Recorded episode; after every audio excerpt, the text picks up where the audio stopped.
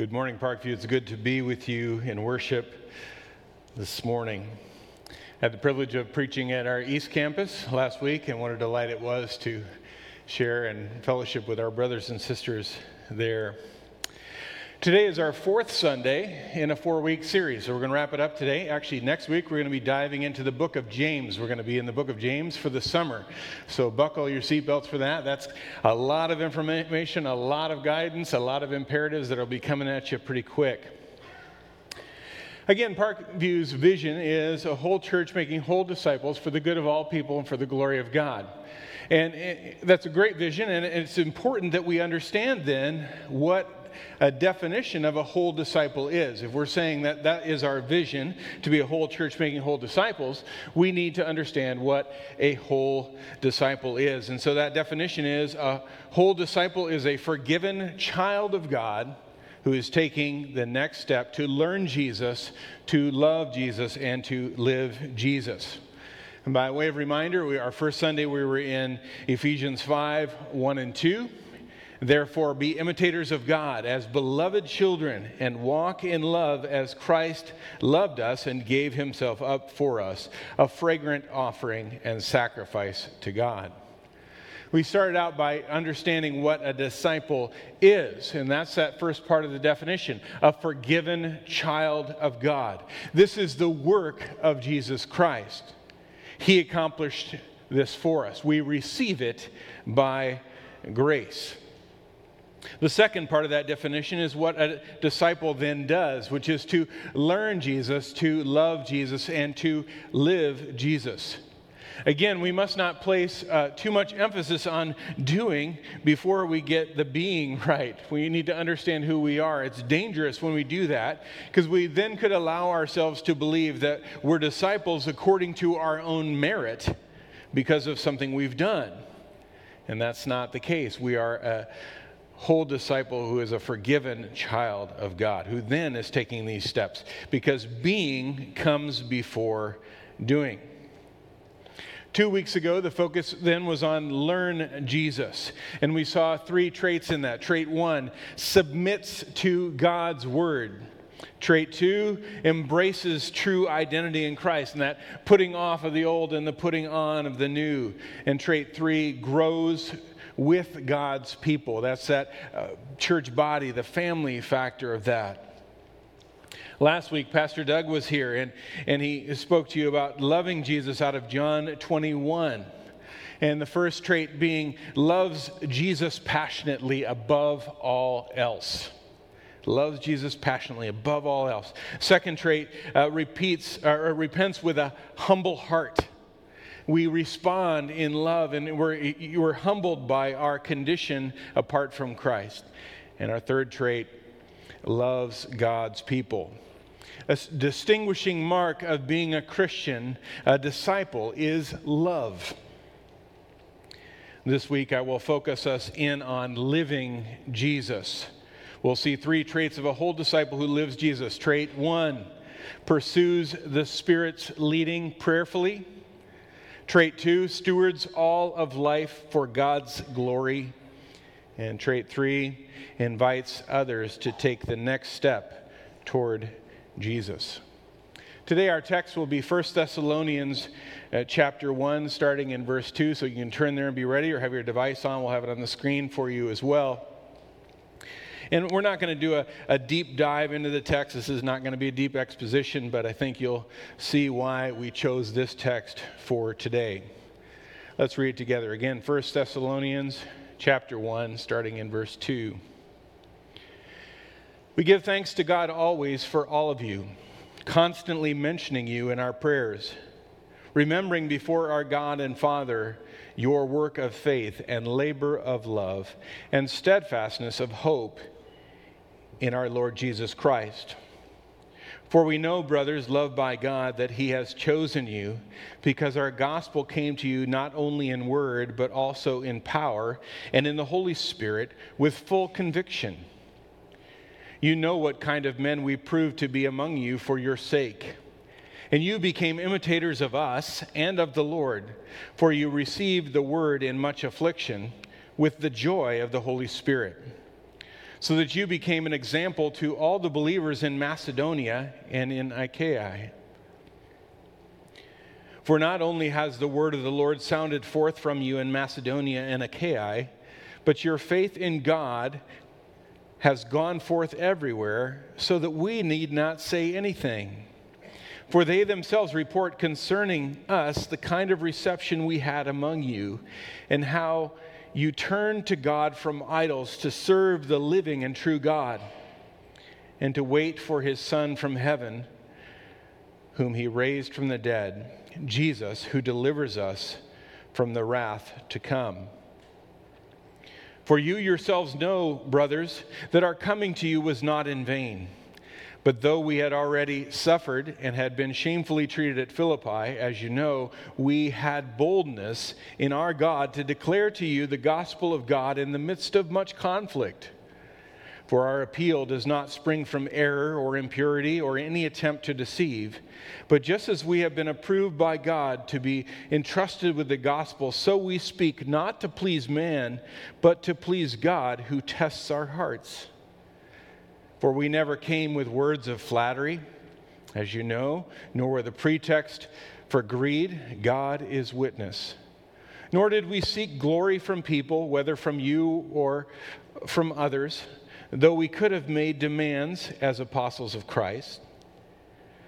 But we were gentle among you, like a nursing mother taking care of her own children. So, being affectionately desirous of you, we were ready to share with you not only the gospel of God, but also our own selves, because you had become very dear to us. For you remember, brothers, our labor and toil, we worked night and day, that we might not be a burden to any of you while we proclaim to you the gospel of God. You are witnesses, and God also, how holy and righteous and blameless was our conduct toward you, believers. For you know how, like a father with his children, we exhorted each one of you and encouraged you and charged you to walk in a manner worthy of God who calls you into his kingdom and glory. Would you pray with me?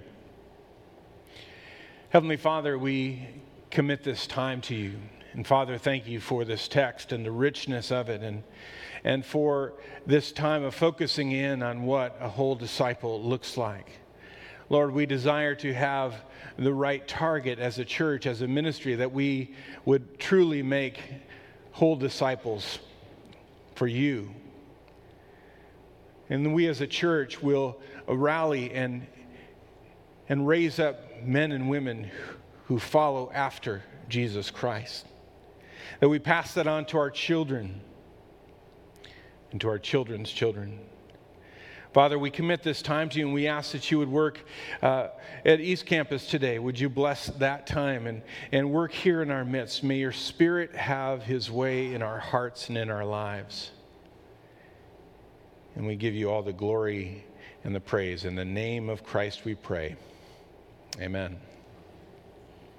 It is our fervent hope and prayer that this series proves to be inspiring to you and to your personal faith as believers in Jesus, as people who seek to, to love the Lord and, and seek the Holy Spirit's direction in our lives, we, we need to embrace the truth that we are never done learning and growing in our faith. No matter where you are in your faith right now, you've not arrived. There's more to learn, there's more to grow in, and I want to challenge you in that way. It is my strong conviction that believers in Christ who are not growing in their faith are often frustrated and even disappointed. There's something about our faith that, that it needs to be fed, it needs to grow, and, and we're giving you a good roadmap, I think, for further growth and discipleship. Maybe you have been in the past, or you are now in a place where you look at other people and you wonder why it is they have such enthusiasm about their faith. You find yourself asking questions like, why would they give so much of their time to this ministry or that ministry or doing things for other people? Why would they get so excited about the scriptures that they're reading? Their personal devotion time or their Bible studies they're part of? Why would they give so generously and so joyfully? Isn't time at a premium? And, and, and didn't they work hard for those funds or their resources? Why would they give it away? Why would people share their faith so boldly, even when it is often rejected and even mocked? Why would they be so committed to prayer? Maybe there's other whys you would add to that. You see, living Jesus is a natural outflow of having learned Jesus and loved Jesus. The more we know about the Lord and His Word, the more we love the Lord and His Word.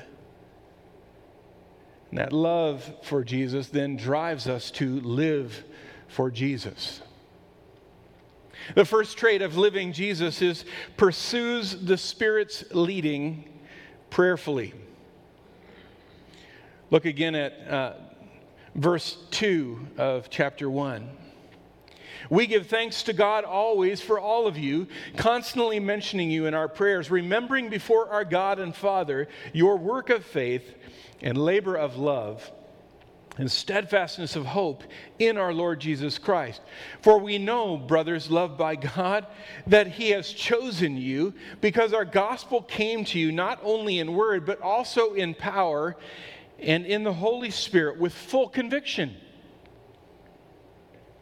Paul and Silvanus, which is a Roman name for Silas, Paul, Silas, and Timothy are writing to the church at, at Thessalonica here, and they're thanking God for them. Always. Constantly lifting them up in prayer. And I would, I would suggest to you that there's an indication here of work that has already been accomplished by God in their lives. So they are giving thanks and credit to God for work of faith, labor of love,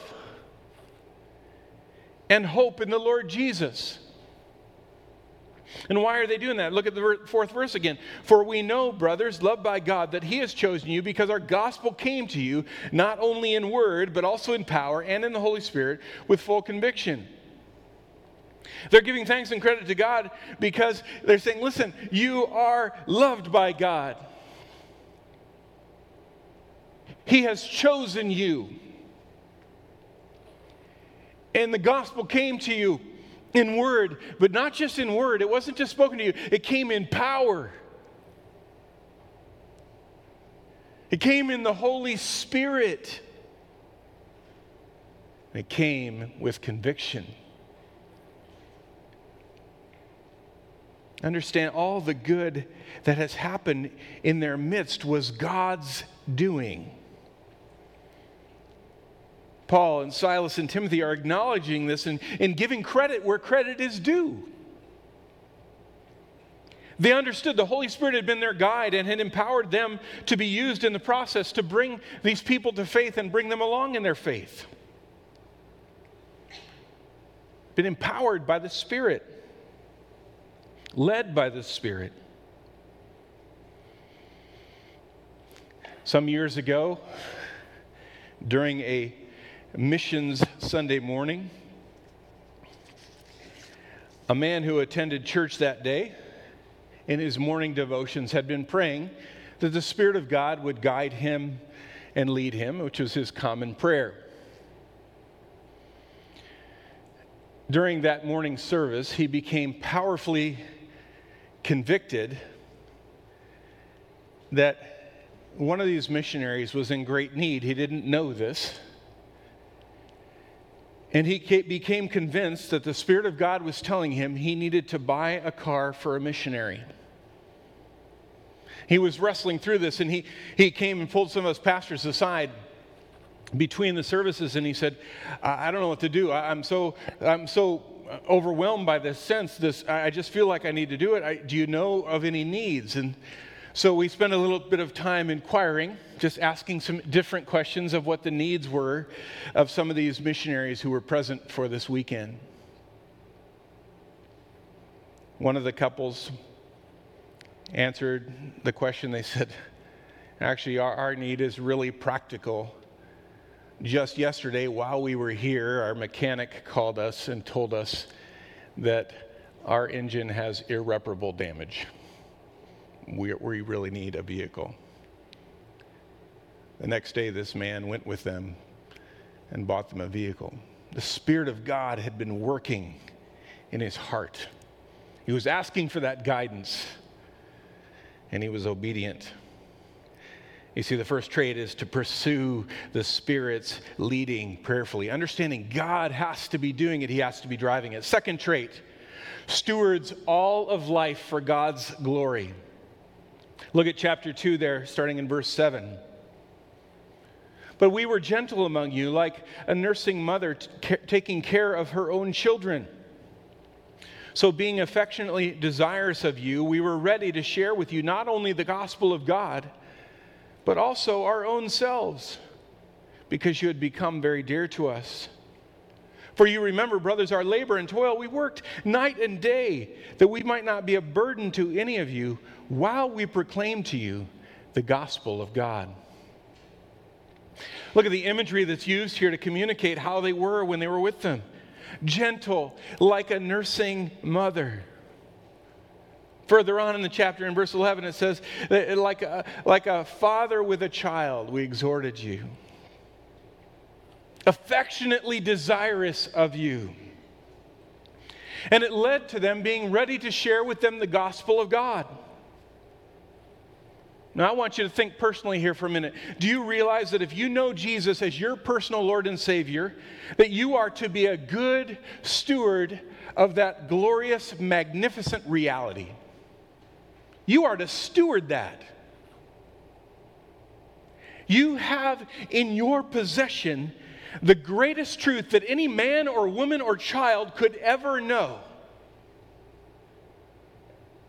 the gospel of Jesus Christ. That in our lostness, in our sin, Jesus takes on flesh, incarnate, God incarnate, God with us dwells among us, is tempted and is victorious, lives without sin, and dies on the cross, taking the wrath of God upon himself. Wrath that was due for you and I. Going to the grave and rising in victory and inviting us to be children of the living God. If you know that, if you've embraced that, you are to be a steward of that. That magnificent reality, that glorious truth. You have a responsibility with that. And, and I ask you this morning how are you stewarding the gospel? Do you just keep it to yourself? Got good news, it's all mine. Really happy about it? Do you share it? Do you live it out for people to see? Do you live in such a way that your life is stewarded and, and people see the gospel in and through you.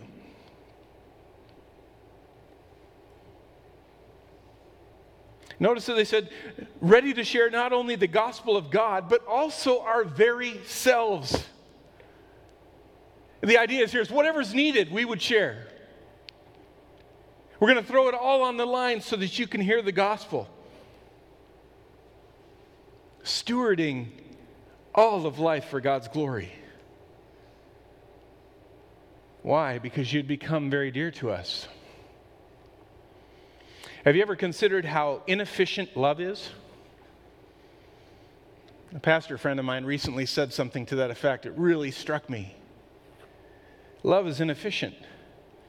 Now, I'm not talking about the emotional, like puppy love kind of mm, kind of stuff, right? That stuff's free. That comes easy. But that, that love, that real love, costly love, in John chapter 15, Jesus said, Greater love has no one than this, than someone lay down his life for his friends. That's inefficient. Is it not? That's inefficient to lay down your life for your friends. He said, Listen, we, we share with you the gospel and our very lives. Our labor and toil, we work night and day that we might not be a burden to anyone while we proclaim to you the gospel of God.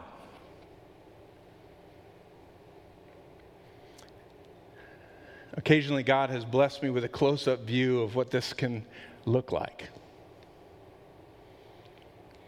I remember visiting a church member in a, in a nursing home. And as I was making my way through the hallways and getting back to that room, I'd noticed in one of the rooms was another one of our church members sitting talking to someone. And I didn't know of anyone in that room, and it was interesting to me, but I went on and onto the room and I sat with this individual and was, was talking. And then this other individual that I'd passed made her way into that room as well and greeted me. He's surprised to see me there. And so the two of us prayed with this individual. And then as I was walking out with her, I asked the question I said, Is there someone else in here from our church that I should know about?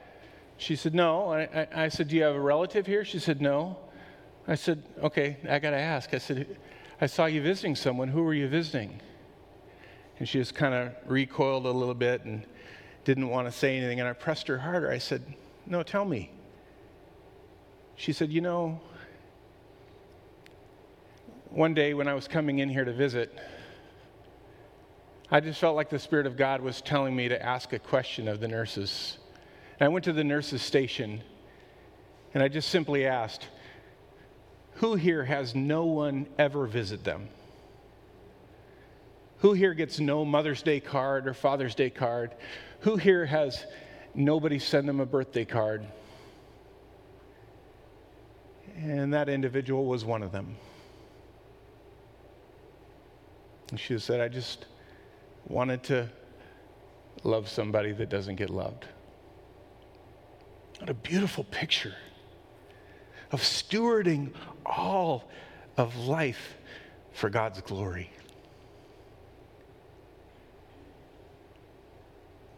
Stealthy givers. Sometimes people who give of their resources, of their time, and don't want anybody to know about it. Being generous with people. Finding out what needs are and addressing those needs and, and making, making sure that the only one who could get glory for it is God because they don't want any of the glory. It's this understanding of all that I have my time, my resources, my finances, they're God's. And so I'm going to use them in such a way that they give God glory. All that you are and all that you have is the Lord's. Trait one pursues the Spirit lead, Spirit's leading prayerfully. Trait two stewards all of life for God's glory. And trait three invites others to take the next step towards Jesus. Look with me at the first chapter again at verse 6. And you became imitators of us and of the Lord, for you received the word in much affliction with the joy of the Holy Spirit, so that you became an example to all the believers in Macedonia and Achaia.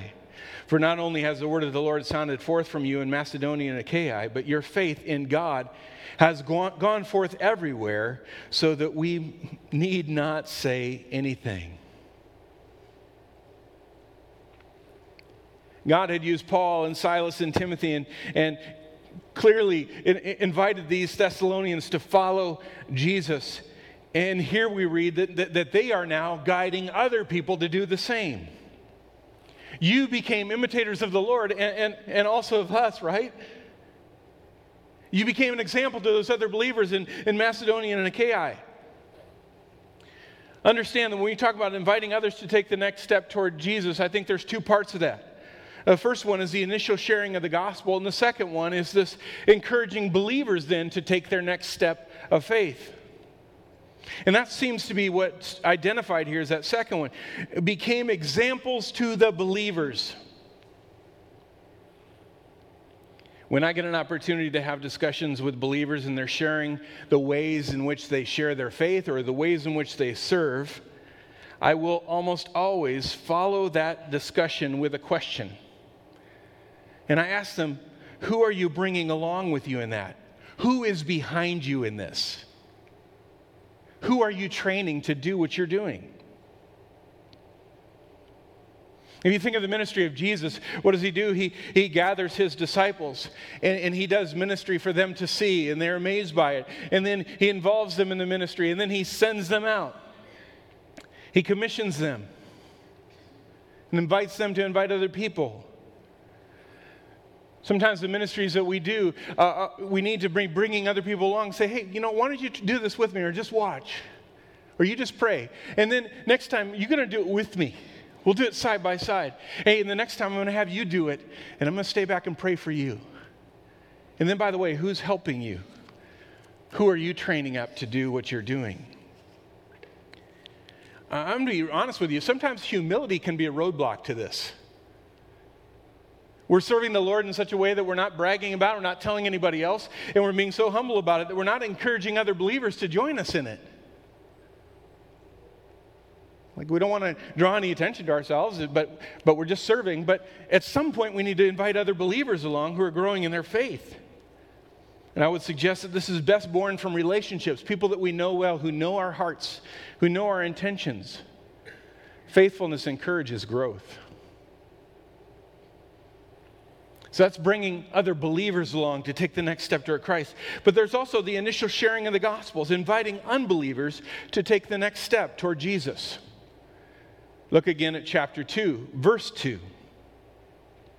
But though we had already suffered and had been shamefully treated at Philippi, as you know, we had boldness in our God to declare to you the gospel of God in the midst of much conflict.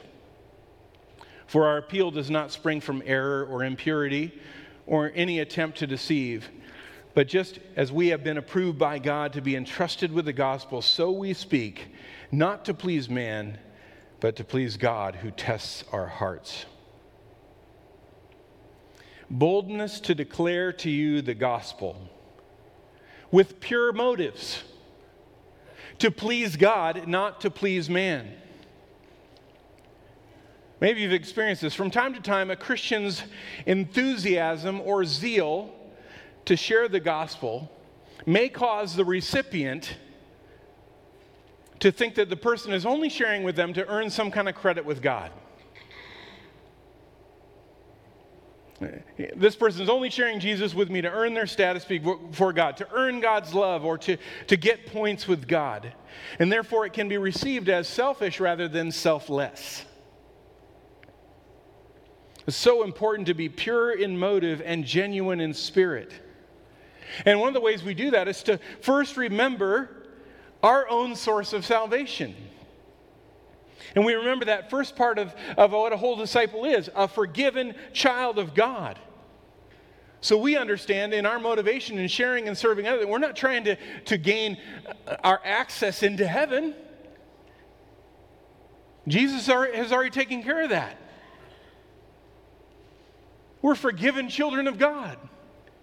We're in the family. Jesus paid it all. Our ticket to heaven has been punched, so to speak. So we serve and we share first out of our love for God and what He's done for us, and second out of genuine love for the people around us. Pure motives. Labor and toil to not be a burden to you while we proclaimed the gospel to you.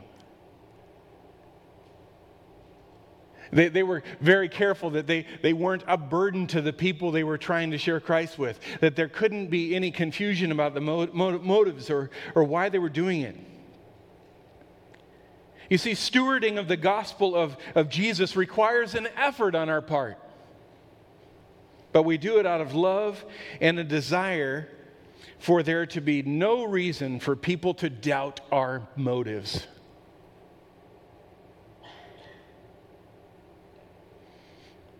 I want to get personal here for a minute.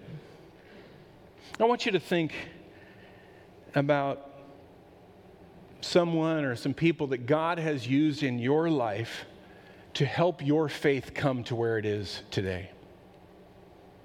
Let those people just uh, be pictured in your mind or think about them. Review the names. Someone who faithfully cultivated the ground in your life at some point. They were just consistently kind and loving. Maybe just good examples to you of what it is to live joyfully in Christ. They were consistent in their care, maybe. They shared with you the good news. They, they actually told you about Jesus. And they taught you the Word of God. Maybe it was because they hung in there with you even when you kept messing up. When you had fallen, when you had sinned, when you had totally messed everything up, they were still there for you. I hope you have someone in your life who's done that for you. And if so, I hope you are grateful to God for them. Isaiah 52 says, How lovely on the mountains are the feet of those who bring good news. Seems like a strange time of year for me to talk about Christmas lights. I enjoy Christmas lights on people's homes, tastefully done. I do not enjoy putting Christmas lights on my home. Over the years, it seems like I always chose the worst day of December to do it. There were some good days, you know, less intense days to do it, but I didn't do it on those days, and always ended up being on those days when you didn't want to be on a roof. Fortunately, as my older sons grew, I was able to share the work with them, put them at risk. Good parenting again.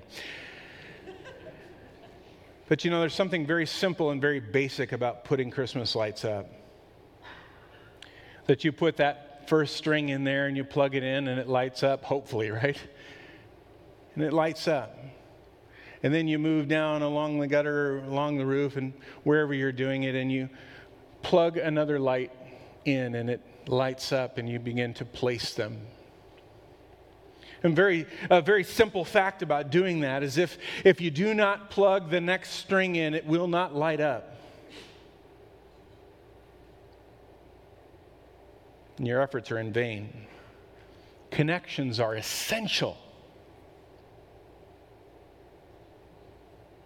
Jesus said, and it's recorded in Matthew chapter 5 let your light shine before others, that they may see your good works and give glory to your Father who is in heaven.